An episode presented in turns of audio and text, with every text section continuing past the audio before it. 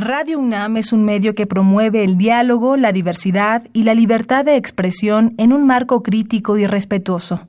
Los comentarios expresados a lo largo de su programación reflejan la opinión de quien los emite, mas no de la radiodifusora.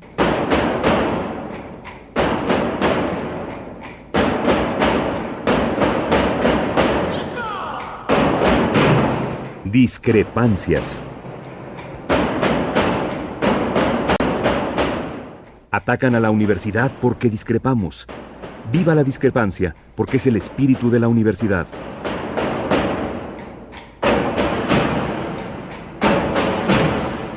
Martes de Discrepancias. Conducen Tobián Ledesma y Miguel Ángel Velázquez.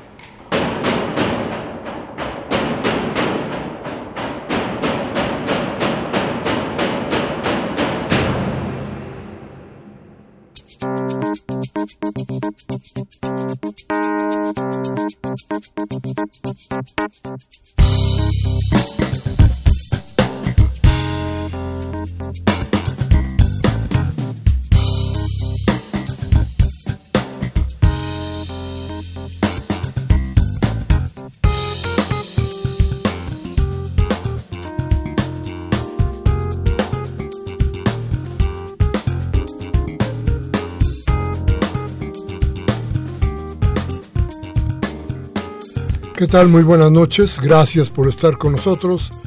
Esto es Discrepancias aquí en Radio Universidad, donde lo que pretendemos es darle a usted, darle a usted los elementos suficientes para hacer un juicio que emancipe a nuestra patria de tanta corrupción, de tantos, de tantos y tantos males que un día nos cuentan, nos hablan de las muertes de nuestros mexicanos en una lucha imbécil por tratar de frenar el trasiego y, además la droga en todas sus formas, la drogadicción, el narcotráfico.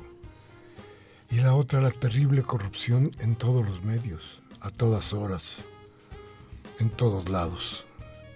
Creo que la única, el único camino, de eso vamos a hablar hoy un rato, el camino es el camino electoral, los cambios se dan por ahí. Y será muy importante tener en cuenta todo esto porque frente a nosotros, ya casi, está la opción de poder cambiar. Las posibilidades de que se haga un cambio, yo creo que son muchas. Las posibilidades de hundirnos también son mayores. Tenemos frente a nosotros el probar algo nuevo o el seguir con lo mismo. Tenemos que buscar las formas. Tenemos que buscar las ideas. Lo que ya no es posible es que se siga gobernando a partir de una serie de caprichos, de una serie de ocurrencias que no tienen rumbo. La política es timón, la política es vela.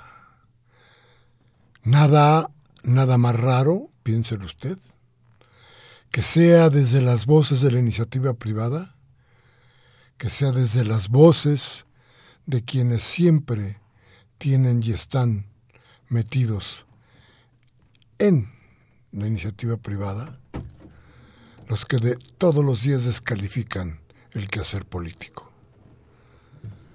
Sí, claro. El grave problema hoy más que nunca, el problema es que sí, hay gente que lo cree.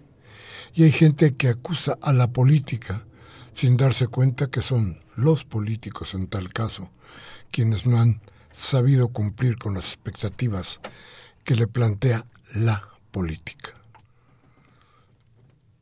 Con cuidado, con cuidado cuando vamos a hablar de eso, porque tenemos que tener en cuenta que la política es esto, la forma de entendernos todos los días los humanos, la manera de marcar de todas formas el sendero por donde debemos de conducirnos todos los días. La política es una forma de vida. Quien niega la política, niega las formas de vida, y entonces nos dedicamos a las ocurrencias, Alguna vez les decía yo, cuando un barco se tira a la mar, se bota a la mar. Sin timón y sin velas, empieza a dar vueltas. No tiene horizonte, no hay puerto de llegada, no hay rumbo. Un poco de todo eso le ha pasado a la política mexicana, que hoy, cuando nos damos cuenta que, por ejemplo, en la Asamblea Legislativa, discutir sobre un, un método más o menos nuevo para tratar la basura significa que unos y otros se agarren casi a golpes, se digan lo que se digan y terminen de todas maneras aprobando lo que supuestamente era la causa del gran pleito. ¿Qué podemos decir cuando resulta que hay delegados, uno hoy en particular, el delegado en Venustiano Carranza, que cae, digámosle así, en las garras de la justicia y puede ser encarcelado. Y aquí déjeme decirle usted que no es precisamente o no es nada más la idea de que el delegado, el delegado Israel Moreno, el delegado hermano de uno de los más poderosos capos del PRD, de el nenuco le dicen a su hermano, este hombre, este hombre está a punto de llegar a la cárcel, está a punto de ser sancionado, pero por lo pronto ya no existe como delegado. Incumplió con las órdenes que le dio la Suprema Corte de Justicia. Está despedido, digámoslo así, y se va. El golpe no es para él, y menos para la delegación Venustiano Carranza. El golpe directo es contra el hermano. ¿Qué hay detrás de todo esto? Bueno, hay la idea de Julio César Moreno, el nenuco, su hermano, de volver a competir para tener una vez más la delegación. No él mismo. Él quiere ser senador, pero sí con la gente que él ponga. El exdelegado Ballesteros, que también tiene sobre sí una acusación y que él desde luego ya está digamos así, e, el, tipo está indiciado y puede llegar también a la cárcel. Bueno, él es parte del equipo de quién cree, pues de Julio César Moreno. Entonces fue Julio César Moreno el delegado, fue Ballesteros el siguiente delegado, y para no perder la costumbre llegó el hermano. Y claro, entre todo esto, lo único que, el sabor que nos queda a todos es el sabor de la impunidad pueden hacer lo que quieren. Y resulta que no fue así. El golpe severo. Y desde luego mueve algunas líneas del script de la política en toda la ciudad. Y le digo en toda la ciudad porque a final de cuentas el PRD tendrá que ajustarse a ciertas normas, a ciertas formas de hoy en adelante. ¿Es Israel Moreno el único delegado que va a caer. ¿No habrá más? ¿Será el único que no ha cumplido? Yo creo que la historia todavía no acaba. La Suprema Corte de alguna manera tendrá que ir equilibrando las formas antes de verse mal, antes de que sea acusada de parcialidad. Pero, pero, en todo esto, lo único que tendríamos que tener en cuenta es que se trata, desde el ámbito que sea, en este caso de la Suprema Corte de Justicia de la Nación, de hacer justicia, de poner orden. Esto es un poco lo que sucedía con los gobernadores que hacían lo que se les pegaba la gana hasta que empezó la ley a alcanzarlos y hoy tenemos gobernadores en la cárcel y tenemos otros en el patíbulo. Bien, esto es más o menos lo que ha pasado hoy. Ya hablaremos de cosas más interesantes en otros momentos. Las locuras de Trump, desde luego. Lo que va a pasar con, el, con la idea fiscal que está manejando hoy Trump y que puede ser peor que la salida del TLC para México. Cuidado con eso. Eso lo tenemos que platicar muy en serio. Y el ámbito de la política, que hoy será nuestro tema y en el que nos vamos a dar cuenta de qué cosa hay y qué esfuerzos se están haciendo para tratar de que las elecciones, cuando menos en esta capital, no caigan en descrédito. Aunque, déjeme decirle, en el Tribunal Electoral de la Ciudad de México están empeñados en que esto sea una porquería. Vamos a ir a un corte y regresamos de inmediato.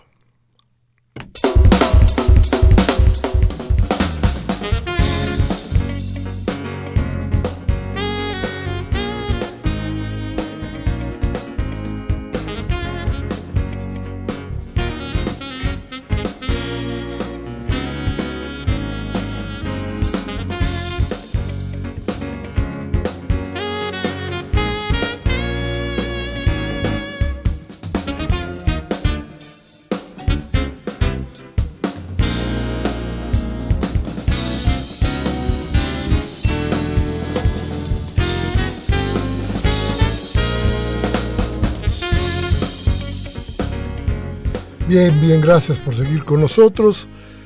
A ver, nuestros teléfonos en cabina 5536 8989 y helada sin costo 01800 50 52 688. Por favor, llámenos, participe con nosotros. Háganos, háganos el favor de hacer sonar su voz en esta cabina. Su voz y su pensamiento, que es lo más importante, desde luego, para este programa. Bien, les doy una noticia rapidísimo. Nuestra compañera Tobian Ledesma recibió hoy el Premio Nacional de la Juventud, así es que donde ande le mandamos un abrazo. Está festejando. Yo espero que estas horas apenas todavía nos pueda oír. Pero bueno, ahí Tobian, ojalá, ojalá disfrutes mucho de este premio que es muy merecido. Y bueno, hablar de política es hablar de muchas cosas, entre otras de los organismos, de los órganos que tienen que regular los procesos electorales, que tienen que decirnos el cómo, el cuándo.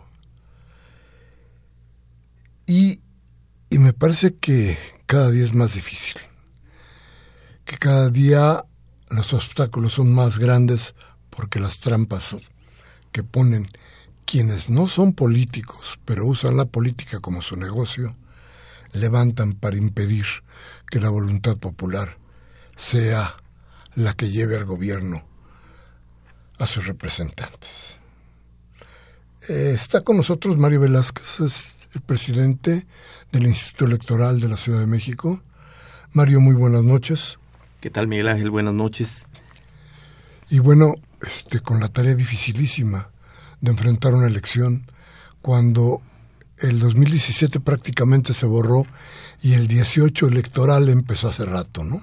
Sin duda, la política en la ciudad y en el país particularmente ya inició desde hace algunos meses. Creo que en términos de lo que corresponde a la organización electoral, que de igual manera formalmente se ha declarado su inicio el pasado 6 de octubre, particularmente en la ciudad, pues ya eh, desde luego pone en las circunstancias de una organización de un proceso electoral que se advierte complejo, competido y sin duda con una serie de particularidades que derivado de las diversas reformas electorales sin duda nos pone ante las circunstancias de generar una elección que en principio logre la legitimidad de los resultados y como consecuencia la legitimidad de quien resulte electo en las mismas. Tres cargos, tres cargos particularmente elegiremos en la ciudad, la titularidad de la jefatura de gobierno, la integración de la el ahora Congreso de la Ciudad de México, que por cierto deberá ser integrado de manera paritaria, es decir, 50% de esa integración serán varones y 50% mujeres. Y una figura nueva en la ciudad que sustituirá a los actuales jefes delegacionales y que serán las alcaldías, una forma de gobierno colegiada que encabezada por un alcalde o alcaldesa e integrada por un colegiado configurado con 10 concejales, seis de ellos electos en planilla con el alcalde o alcaldesa y cuatro que se integrarán por representación proporcional. A estas, eh, estas figuras eh, de autoridad locales se sumarán las federales, donde elegiremos al titular del Ejecutivo de la Unión, a la Presidencia de la República, a los integrantes del Congreso de la Unión, diputados y senadores, lo cual sin duda va a ser una eh, eh, elección compleja en sus términos y particularmente con una serie de circunstancias novedosas, sobre todo para las y los ciudadanos, dado que se han incorporado por primera vez en los cargos de jefe de gobierno y presidente de la República la posibilidad de que ciudadanos sin partido eh, participen como candidatos en este proceso electoral. Mario, ¿no sientes miedo de que todo esto se vaya de pronto a la basura porque se tome una decisión que no está en las manos del instituto? Porque hay que recordar que esto es parte del instituto y parte del tribunal, del tribunal electoral. El tribunal electoral que acaba de elegir, o acaba, más bien, acaba de darle permiso, por decirlo de esa manera, a Loje Camargo, que es eh, un panista de, viejo cuño, pero un hombre que, bueno, que ha luchado desde la derecha de muchas maneras y que parecía que no cumplía con los requisitos de ley para ser candidato independiente y sin embargo el tribunal se lo permite no obstante la ley. Entonces, ¿no tienes miedo de que esto arrastre también al instituto, a, no sé, al, al, otro lado de la línea, al lado de la línea de lo ilegal? Me parece que ahí hay muchas cuestiones que sin duda debemos tener cuidado y particularmente quienes tenemos una actuación directa en los procesos electorales. Me refiero no solo a las autoridades electorales integradas particularmente por la autoridad administrativa electoral que es el Instituto Electoral de la Ciudad, el órgano jurisdiccional que es el Tribunal Electoral de la Ciudad de México, sino también de todos los actores partidistas y no partidistas que sin duda tienen una, relevancia en su actuación en el proceso electoral. En, los procesos electorales y particularmente en este, partimos de una circunstancia muy grave, me parece, que es la desconfianza ciudadana. Creo que ese es el punto de partida que tenemos hoy día y que sin duda habrá que eh, relevar esta circunstancia y remontarla para que los eh, ciudadanos que necesariamente tienen que participar, dado que las elecciones en su parte medular, como es la jornada electoral, tienen en sus manos la elección misma, es necesaria su participación. Creo que en términos de lo que hoy día nuestra legislación está previendo para la organización de este proceso electoral, nos advierte que las autoridades electorales tenemos una obligación sin duda muy particular. Tenemos que transparentar totalmente nuestra actividad. Es decir, poner a la, luz y a los ojos de toda la ciudadanía la forma en cómo se está organizando un proceso electoral, explicar de la mejor manera y con lenguaje ciudadano las decisiones que vayamos tomando para que de manera clara la ciudadanía advierta dónde está fallando la propia autoridad electoral, dónde están fallando los actores políticos y desde luego dónde ellos tienen una actuación mucho, muy importante y desde luego también una participación que se puede enfocar desde diferentes ámbitos. Algunos de ellos vinculados al derecho que tiene toda ciudadana y ciudadano de ser observadores electorales en los que de manera directa pueden tener un acercamiento y una serie de posibilidades de revisar la actuación de los órganos electorales. La otra es participar directamente en órganos tan importantes como los consejos distritales, que por cierto, hoy día el Instituto Electoral ha emitido una convocatoria invitando a la ciudadanía a que se integre como consejeros distritales y que son el órgano que tendrá la responsabilidad de realizar el cómputo distrital una vez que concluya la jornada electoral. Estos órganos que tienen en sus manos la definición de quién es el ganador en cada uno de los 33 distritos ahora en la ciudad son integrados por ciudadanas y ciudadanos que de manera pública estamos convocando. De ahí que es muy importante que la ciudadanía se interese por la política. Lo referías, Milán, hace un rato. Vivimos dentro de un actual político y tenemos que participar todas y todos en estas eh, eh, formas de organización que el Estado mexicano ha adoptado. Y la integración de los consejos distritales en la Ciudad de México es un tema fundamental porque ellos son los que van a dar el resultado de, las, eh, de los cómputos distritales una vez que otro ejército de ciudadanas y ciudadanos que se integrarán en las casillas únicas que recibirán la votación terminen con la jornada, integren las actas, reen los primeros resultados en cada casilla y estos resultados se trasladen a los consejos distritales. Hay la posibilidad de participación y el Instituto Electoral ha hecho una convocatoria abierta a la ciudadanía para que se integren a la organización de los procesos electorales. Porque para organizar procesos electorales tú lo sabes Miguel Ángel, eh, el órgano electoral requiere de la participación ciudadana. Tenemos la necesidad de contar con más de 130 mil ciudadanas y ciudadanos para incorporarse el día de la jornada a las casillas. No son servidores públicos, son nuestras vecinas y vecinos que si bien capacitados por las autoridades electorales cumplen una función cívica a la cual desde la Constitución se establece como una obligación ciudadana. Me parece importante que la ciudadanía nos alejemos un poco de la apatía, que nos eh, involucremos más en el actuar que desde luego en los órganos electorales se tienen y con ello podemos, podamos remontar esa desconfianza con la que hoy día se arranca en este proceso electoral. Fíjate que escuchándote, Mario, Estamos platicando con el presidente del Instituto Electoral de la Ciudad de México, con Mario Velázquez. Fíjate que me, llamó mucho la, la atención cuando tú hablas de la desconfianza y de la participación de los ciudadanos. Me llamó mucho la atención porque de pronto se me hace doblemente peligroso llamar a la ciudadanía a participar en un proceso de este tipo cuando existe, por ejemplo, una autoridad a la que le importa un caramba la ley. No tiene que mandarla al diablo retóricamente, la manda al diablo de hecho. Eh, me estoy refiriendo desde luego a, al Tribunal Electoral.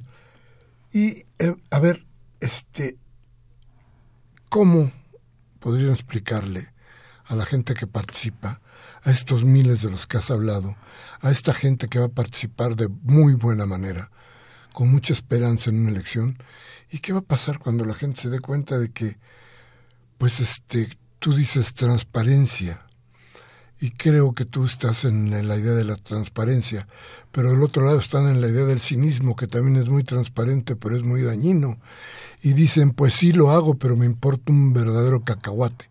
Entonces yo hago lo que se me pega a mi regalada gana o lo que me ordenan que haga y no hay ninguna manera de que eso cambie. Entonces no sientes, te decía yo, el miedo de que de que estas cosas tomen ese derrotero, de que la gente se sienta mucho más descontrolada, mucho más desesperanzada, mucho más abatida por las decisiones de impunidad que no son legales, porque a final de cuentas te decía, eh, la desconfianza se alimenta de la ilegalidad. Bueno, en principio, y tal vez aquí valdría la pena, no, no, no creo ser yo quien deba eh, juzgar la actuación de, del tribunal, pero referiré de alguna manera algunas consideraciones sobre su determinación. Como tú sabes, el artículo 27 de la Constitución Política de la Ciudad de México establece en este dispositivo la obligación de un militante de algún partido político de separarse por lo menos un año antes de su militancia para aspirar a ser eh, candidato sin partido, candidato independiente. Esta disposición de la Constitución política de la Ciudad de México se replica en el Código Electoral de la ciudad, donde de igual manera se establece esta limitante a ese derecho que tiene toda ciudadana y ciudadano de contender desde una candidatura sin partido. Esta disposición de la Constitución de la Ciudad de México no tiene una identidad o no está de alguna manera vinculada al dispositivo, a los dispositivos de la Constitución General de la República. De tal suerte que de alguna forma, eh, dando los razonamientos que se leen en la sentencia, el tema de la determinación del Tribunal Electoral está encaminada a que al no estar previsto en la Constitución General de la República ese requisito de separarse con un año de anticipación, la Constitución local estableció una limitante que no resulta ser constitucional, de tal suerte que ese impedimento, por así denominarlo, al que se enfrentó el ciudadano Loeje, estaba en exceso de lo previsto en la Constitución General de la República. Y en razón de ello, en una interpretación que realiza el propio tribunal, determina que el dispositivo de la Constitución Política de la Ciudad debe inaplicarse en razón de que no tiene sustento en la propia Constitución General de la República.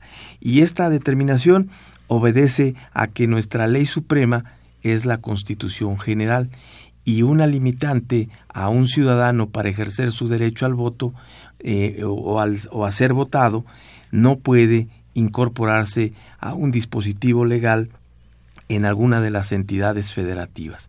Son los razonamientos que desde luego están vertidos en la sentencia junto con otros más sobre cuestiones de interpretación que obliga en todo caso el propio artículo primero de la Constitución General de la República en el sentido de que debe de interpretarse la norma siempre bajo el principio pro persona que involucra y determina que frente a una limitante de una eh, disposición legal, evidentemente se tiene que determinar la no aplicación de ese dispositivo cuando la Constitución no lo previó. Son los argumentos que se dan, son argumentos que evidentemente son eh, la razón por la cual se determinó que se otorgara el registro al ciudadano loeje. Son estos los elementos. Evidentemente, en mi carácter de autoridad, nosotros tuvimos que acatar la, la determinación del tribunal y esto, pues desde luego, como lo sabemos, el Estado de Derecho permite que haya la posibilidad de medios de impugnación para que se revisen las decisiones de todos los órganos y a partir de ello, pues la ciudadanía encuentre certeza y particularmente legalidad en todos los actos que se emiten desde las autoridades electorales. Y el riesgo al que tú te referías, Miguel Ángel, de que haya una situación de esa naturaleza donde la autoridad se eh, salga de los cauces legales, creo que de alguna manera, eh, si bien pudiera ser factible, me parece que no eh, es eh, no, no, resultaría de, de cierta manera eh, pues en mi consideración no creo que resulte viable en, en, frente a lo que hoy día significa la organización de los procesos electorales. Y todo bajo un argumento muy específico. Creo que las instituciones con independencia de quienes estemos en ellas deben de tener una, un trabajo pulcro, un trabajo íntegro. Y ese trabajo evidentemente debe ser evaluado por eh, la ciudadanía y evidentemente por todos los actores políticos para efecto de determinar si la actuación de una autoridad se encuentra en ese marco. Y hoy día se ha eh, tomado, se han tomado decisiones, tú referías alguna en eh, hace unos minutos respecto de una determinación de la Suprema Corte de Justicia que en razón, al parecer, de algún desacato eh, de una autoridad eh, delegacional, tomó la determinación de relevarlo de su encargo. Y creo que eso es lo que tenemos que hacer y reclamar todos los ciudadanos y ciudadanas de esta ciudad. El que quien no tenga una actuación debida y que desde luego se acredite su responsabilidad debe de ser relevado y sancionado. Esto es evitar la impunidad es un paso fundamental para alcanzar el objetivo de una legitimidad. Hijo, Mario, imagínate si de veras cumpliéramos con la ley. quién sabe qué estaría pasando en este país. Bien, vamos a ir a un corte, vamos a regresar de inmediato. Teléfonos 55 36 8989, la sin costo 01800 50 52 688. Llámenos, esperamos su punto de vista. Vamos al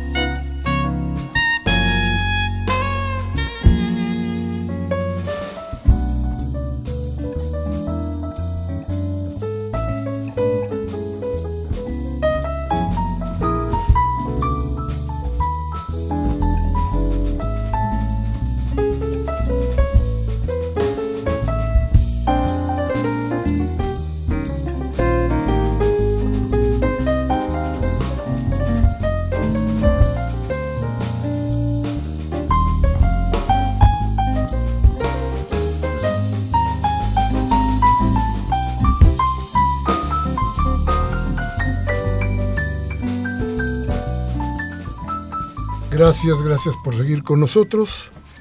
Esto es Radio Universidad. Este programa se llama Discrepancias. Y nuestro invitado es Mario Velázquez, que es el presidente del Instituto Electoral de la Ciudad de México. Mario Velázquez eh, lleva un bonito apellido, pero no tenemos absolutamente nada que ver. Como parientes, eso es por si alguno se le ocurre que aquí pudiéramos estar haciendo otro tipo de cosa. Bueno, teléfonos otra vez 55 36 8989, el sin costo 01800 50 52 688. Fíjate, Mario, que eh, no me apura tanto, así lo escribía hoy en, en mi columna, en la jornada, no me apura tanto qué va a pasar con José Luis Luis Tamargo porque no creo que tenga ningún, ningún eco su candidatura en la Ciudad de México. ¿no?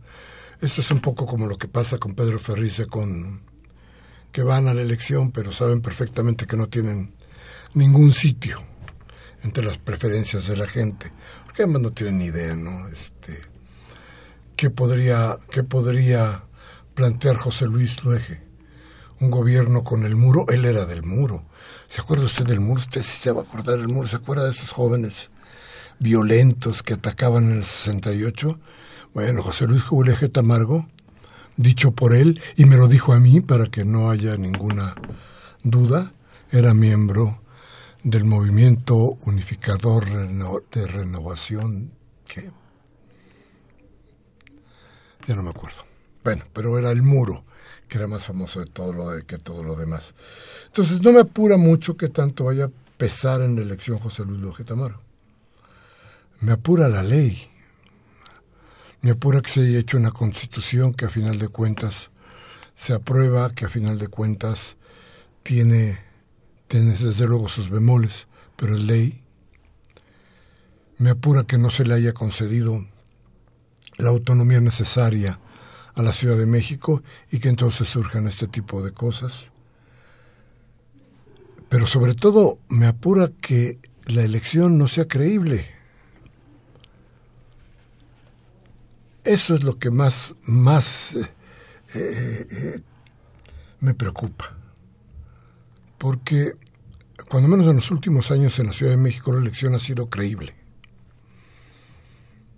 Si caemos en el ámbito de lo que está pasando en todo el país y si hacemos de la Ciudad de México otro ente donde la credibilidad sea un mito, entonces, entonces esta ciudad se va a convertir en algo verdaderamente inhabitable, porque después de eso si hay ilegalidad en la cabeza, todo lo demás puede ser ilegal.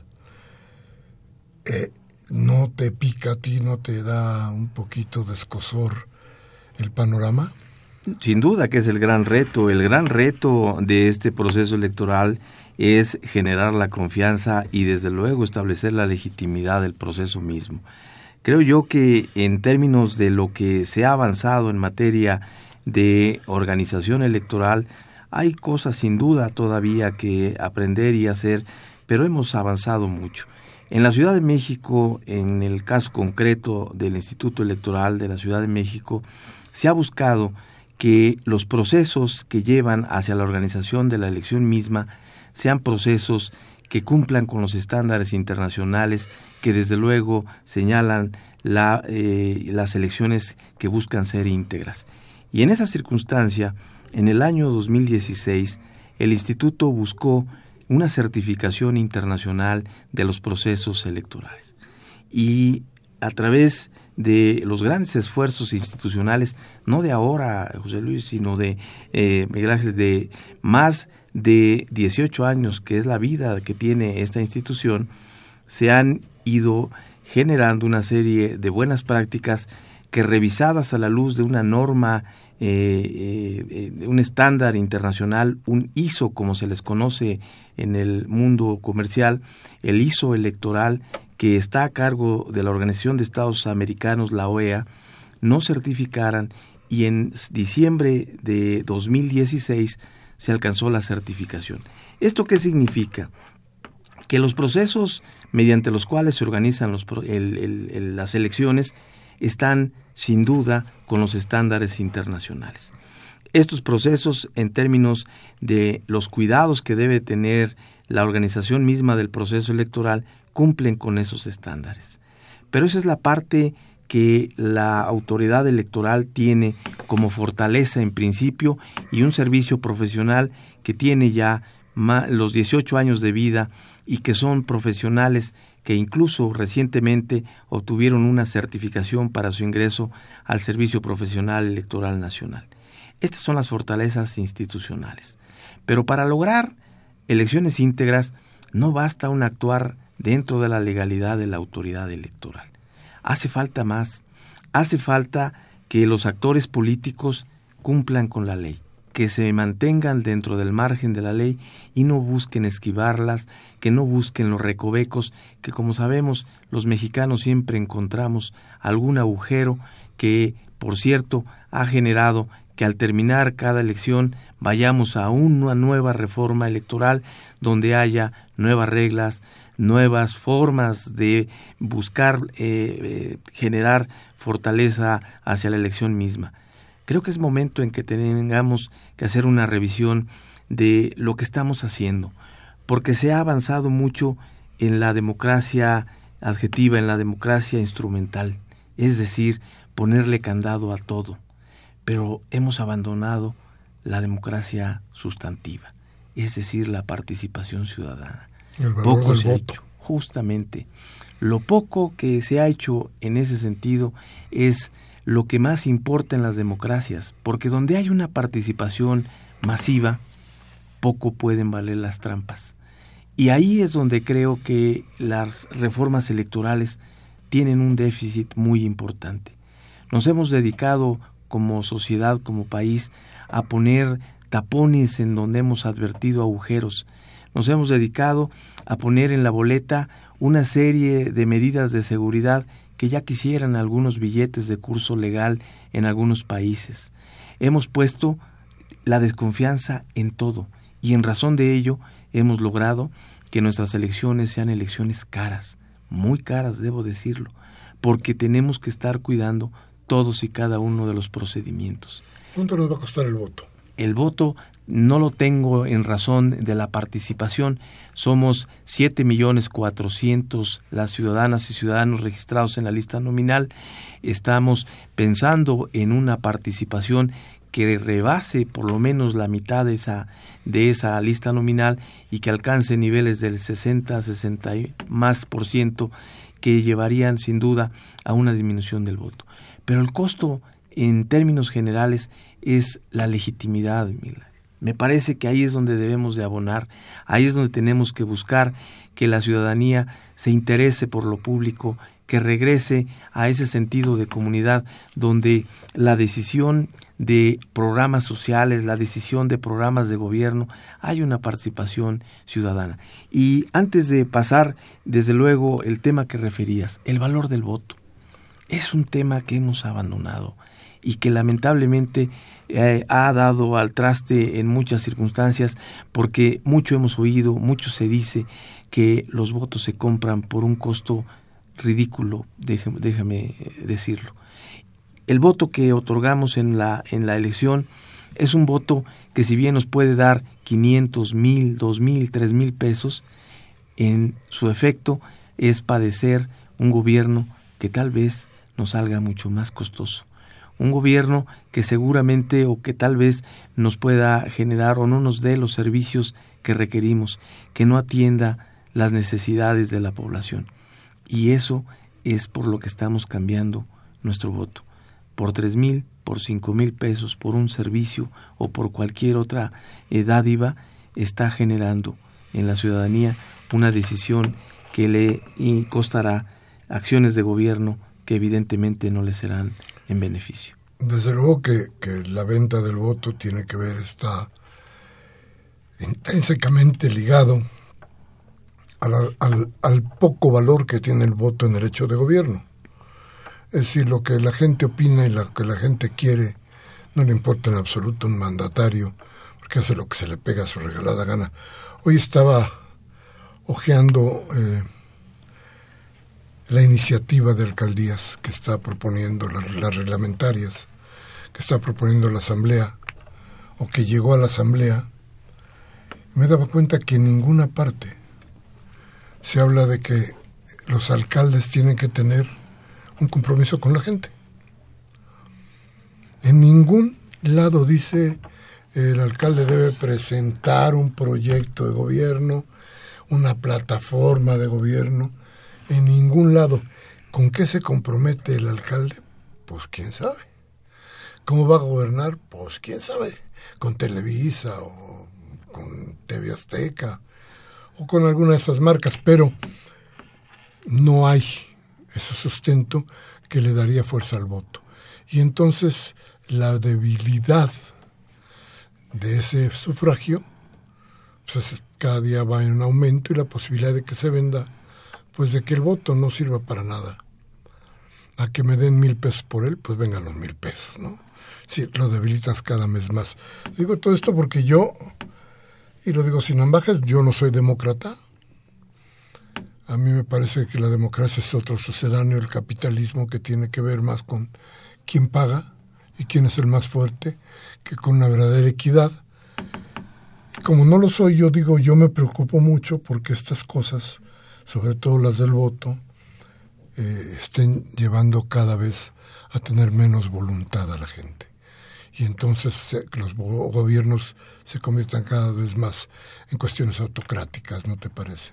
Sin duda, el gran riesgo, el gran riesgo de no generar una participación amplia de la ciudadanía, no solo yendo a, a la urna el día de la jornada electoral, sino una participación más directa en la exigencia particularmente de lo que bien dices, del cumplimiento de las ofertas políticas de campaña, es el elemento fundamental para que la democracia cobre relevancia.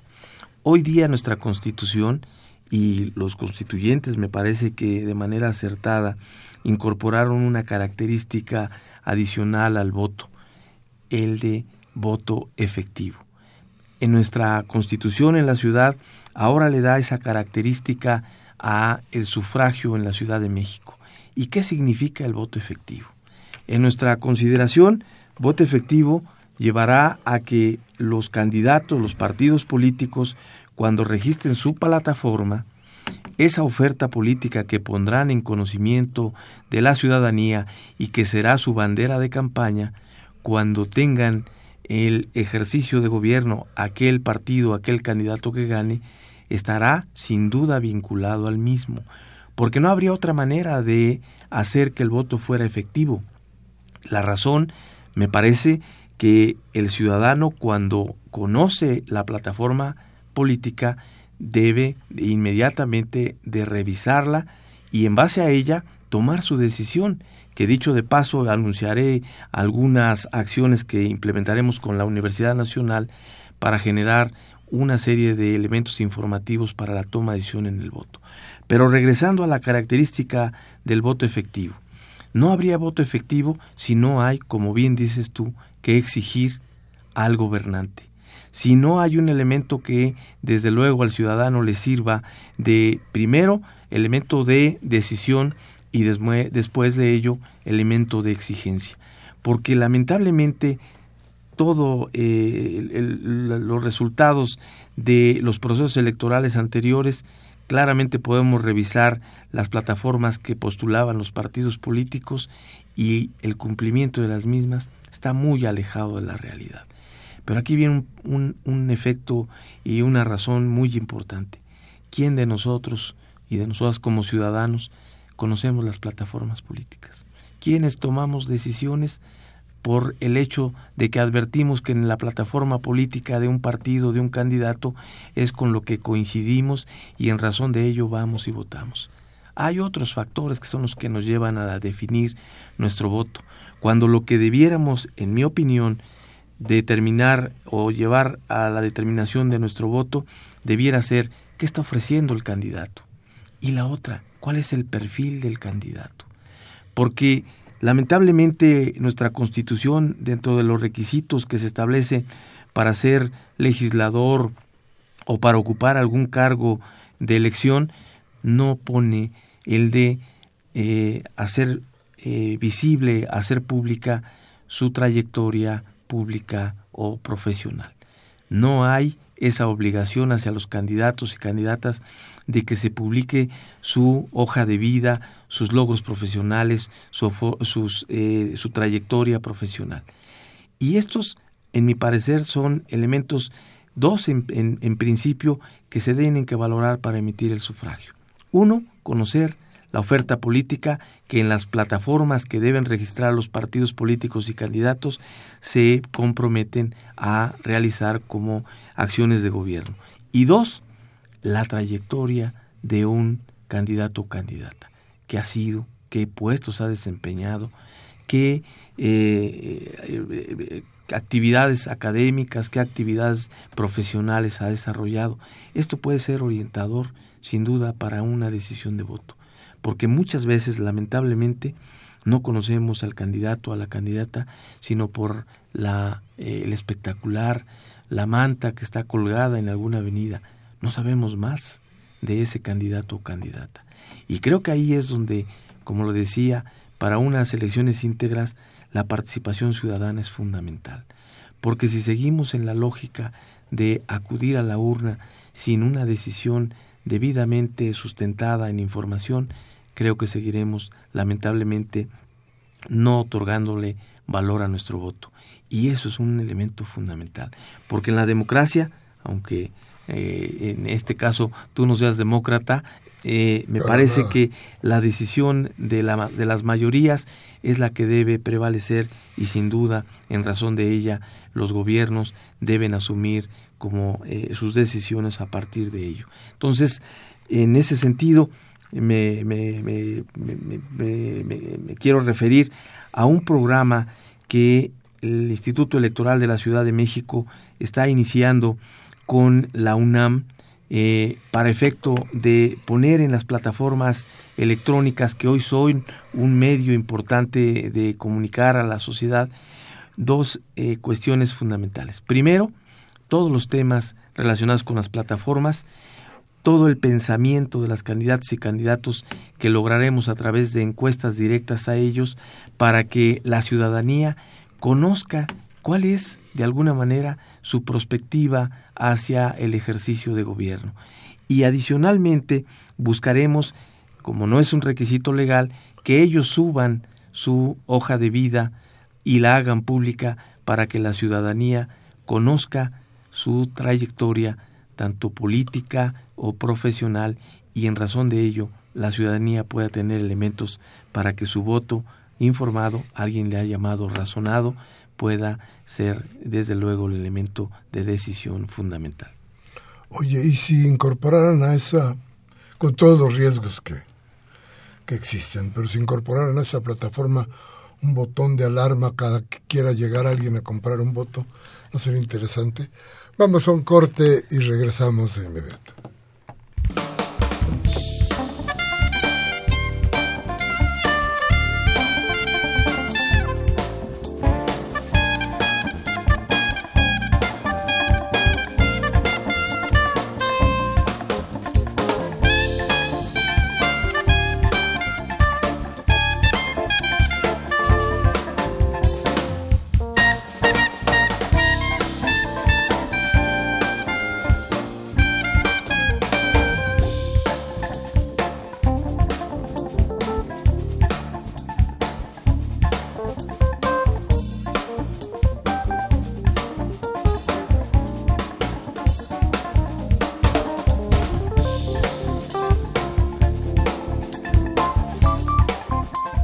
Bien, muchas gracias por estar con nosotros.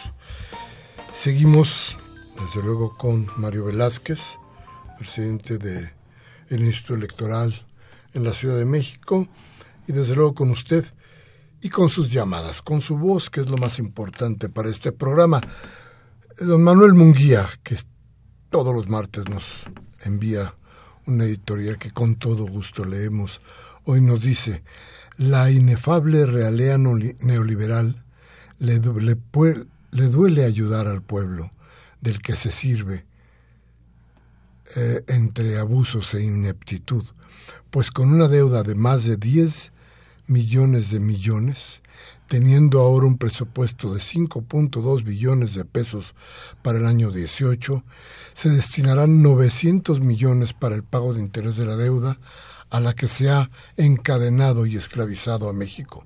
Sin embargo, con negocios negros se ha hecho a los damnificados deudores. Esa es otra de las porquerías de los neoliberales que no deben permitir por irresponsables y vil, irresponsables civiles y porque no demuestran que el engaño, endeudamiento y robo son los cimientos de la política de la traición a la nación. ¿Verdad, señor Meave? Se ha de referir al, secretario de, Hacienda, Amid, dice, eh, mientras parte de los 30 millones del gasto gubernamental han ido a parar a los paraísos fiscales del Caribe, del Caribe según lo informa el Consenso Internacional de Periodismo de Investigación. Sí, ¿verdad? que sorpresotas. Me decía, no, es que no hay tantos mexicanos en la lista. pues, si fuera de pobre les llenábamos muchas hojas, porque para qué existan esos hijos. Bueno, Robert Tinto de Robert, Rubén Tinto de Catepec dice, ojalá la gente no se equivoque en elegir a un zombi como lo hizo en el Estado de México, que no vea otro lado más que a la corrupción. Karen Dam, doña Karen, un abrazo, un beso. Ella nos habla de Miguel Hidalgo, dice, la calderona no se va a sacar la firma de la manga para atomizar el voto y joder a Andrés Manuel. A ver si ahora sí nos ponemos las pilas. Híjole, doña Karen, ay. Sofía López de Venustiano Carranza dice, respecto al ex delegado, ya salió Patricia Mercado a decir que apoyarán a esta persona. Me gustaría saber qué opina usted de esto. Mire, eh, doña Sofía, le voy a decir qué dijo el consejero jurídico del gobierno de la ciudad dijo la decisión de la Suprema Corte es inatacable. Así es que eh, no va a haber usted manifestaciones del PRD en las calles porque ya se les olvidó cómo se hacen. Entonces, no, pues vamos a ver un montón de columnas en donde se digan muchas cosas y tal, pero le repito lo que dijo Manuel Granados, que es el consejero legal de la Ciudad de México, dijo, la decisión es inatacable. Gabriel Campos de Benito Juárez dice, ¿dónde quedó ese famoso y célebre populista trofeo de Salinas Peña Nieto, donde lo nombraran, nombraban el finísimo estadista del año? Ahora, ¿cómo se le puede llamar después de los feminicidios, desapariciones forzadas y tantas muertes? Agustín Holguín de Coyoacán dice, ¿en dónde quedaron los presupuestos, las propuestas de aportar a los damnificados las cuotas de los partidos para las siguientes elecciones, ¿en dónde quedó la, la propuesta para desaparecer a los plurinominales? La única opción de cambio, de cambio es Marichuy. Hijo de Augusto. bueno, pues, ¿qué le digo? Este, pero ¿sabe qué? Tiene usted razón en algo. ¿En qué quedaron todas esas propuestas? En nada. ¿Por qué? Pues porque imagínese que estamos a un paso de la elección. ¿Usted cree que los partidos iban a dejar su lana, la lana con la que piensa comprar votos y voluntades y torcer la realidad? ¿Usted cree que iban a dejar esa lana? No, hombre, ni de chiste.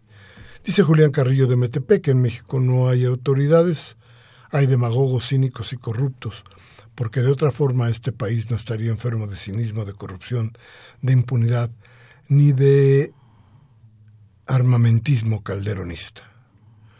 La señora Servín, un abrazo y un beso, señora Servín, dice con un muchas gracias, te mando un abrazo. La señora Servín dice como siempre, muchas felicidades al programa, que tanto me gusta. Esa es la señora. Igual para la señora Servín. Javier Márquez de Coajimalpa dice, las leyes electorales de la Ciudad de México siempre han sido ambiguos y dan lugar para que la gente como eje Tamargo puedan acomodarse sin ningún crédito político. Inocencio Ruiz de Catepec dice, señores, ¿le pueden explicar al público por qué sube tanto el gas? Sobre todo aquellos inocentes que siempre han votado por el miserable tricolor. Bueno, pues déjeme decirle que esto es parte de equivocarse uno cuando elige a alguien. Las reformas que hizo Peña Nieto las sufre usted y las sufro yo, pero el país no avanza. ¿De qué se trata todo esto? Pues se trata de que no nos equivoquemos cuando vayamos a poner el papelito en la urna.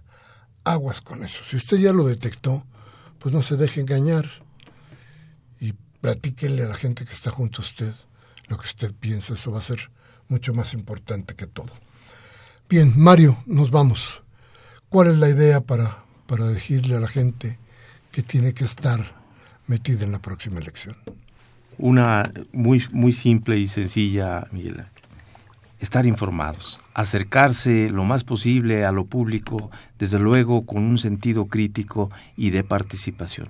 Me parece fundamental que todos quienes tenemos en las manos la organización de un proceso electoral tenemos que actuar de manera impecable y estoy hablando no solo de quienes como autoridades tenemos la responsabilidad de organizar la elección, sino de quienes también tendrán la posibilidad de estar como observadores electorales, quienes estén en la casilla, quienes estén en los consejos distritales. Creo que es un momento fundamental para la ciudad, para el país. Creo que tenemos que poner todas y todos quienes vivimos y habitamos esta, este territorio, tanto en el país como en la ciudad, reitero, tenemos que hacer y tenemos que tomar decisiones fundamentales para cambiar lo que hoy padecemos. Me parece que lo ocurrido el 19 de septiembre, donde una participación masiva de ciudadanas y ciudadanos en la Ciudad de México, por ejemplo, hizo que las cosas se cambiaran.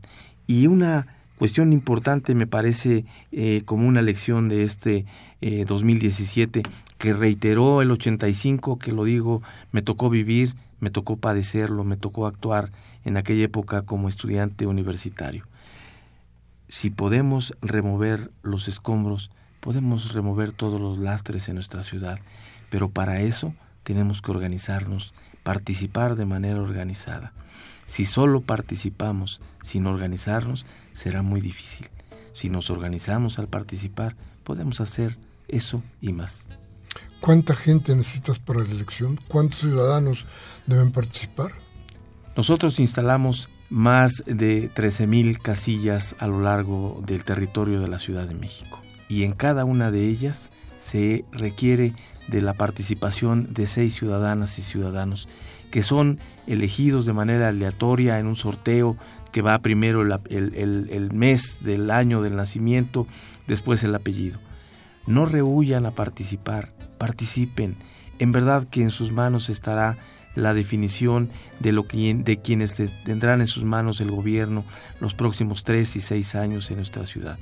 Si participamos todos, unos en la organización del proceso, otros vigilando que la actuación de autoridades y sectores políticos se dé con apego a la ley y desde luego después de la organización donde más de 130 mil ciudadanas y ciudadanos son necesarios para la integración de estas mesas directivas de casilla, creo que podremos acreditar que en la ciudad tenemos la forma y somos capaces de organizar una elección legítima que le permita a quien gobierne esa posibilidad de arrancar con una credibilidad en su elección.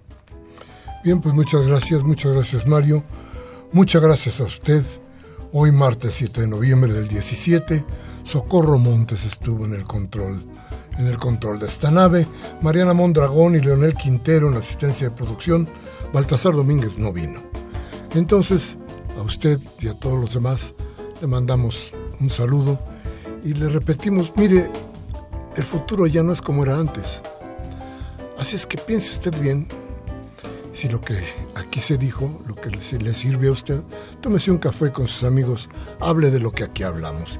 Y si no le gusta, la democracia le da opciones, cambie la Televisa, Radio Fórmula, MBS.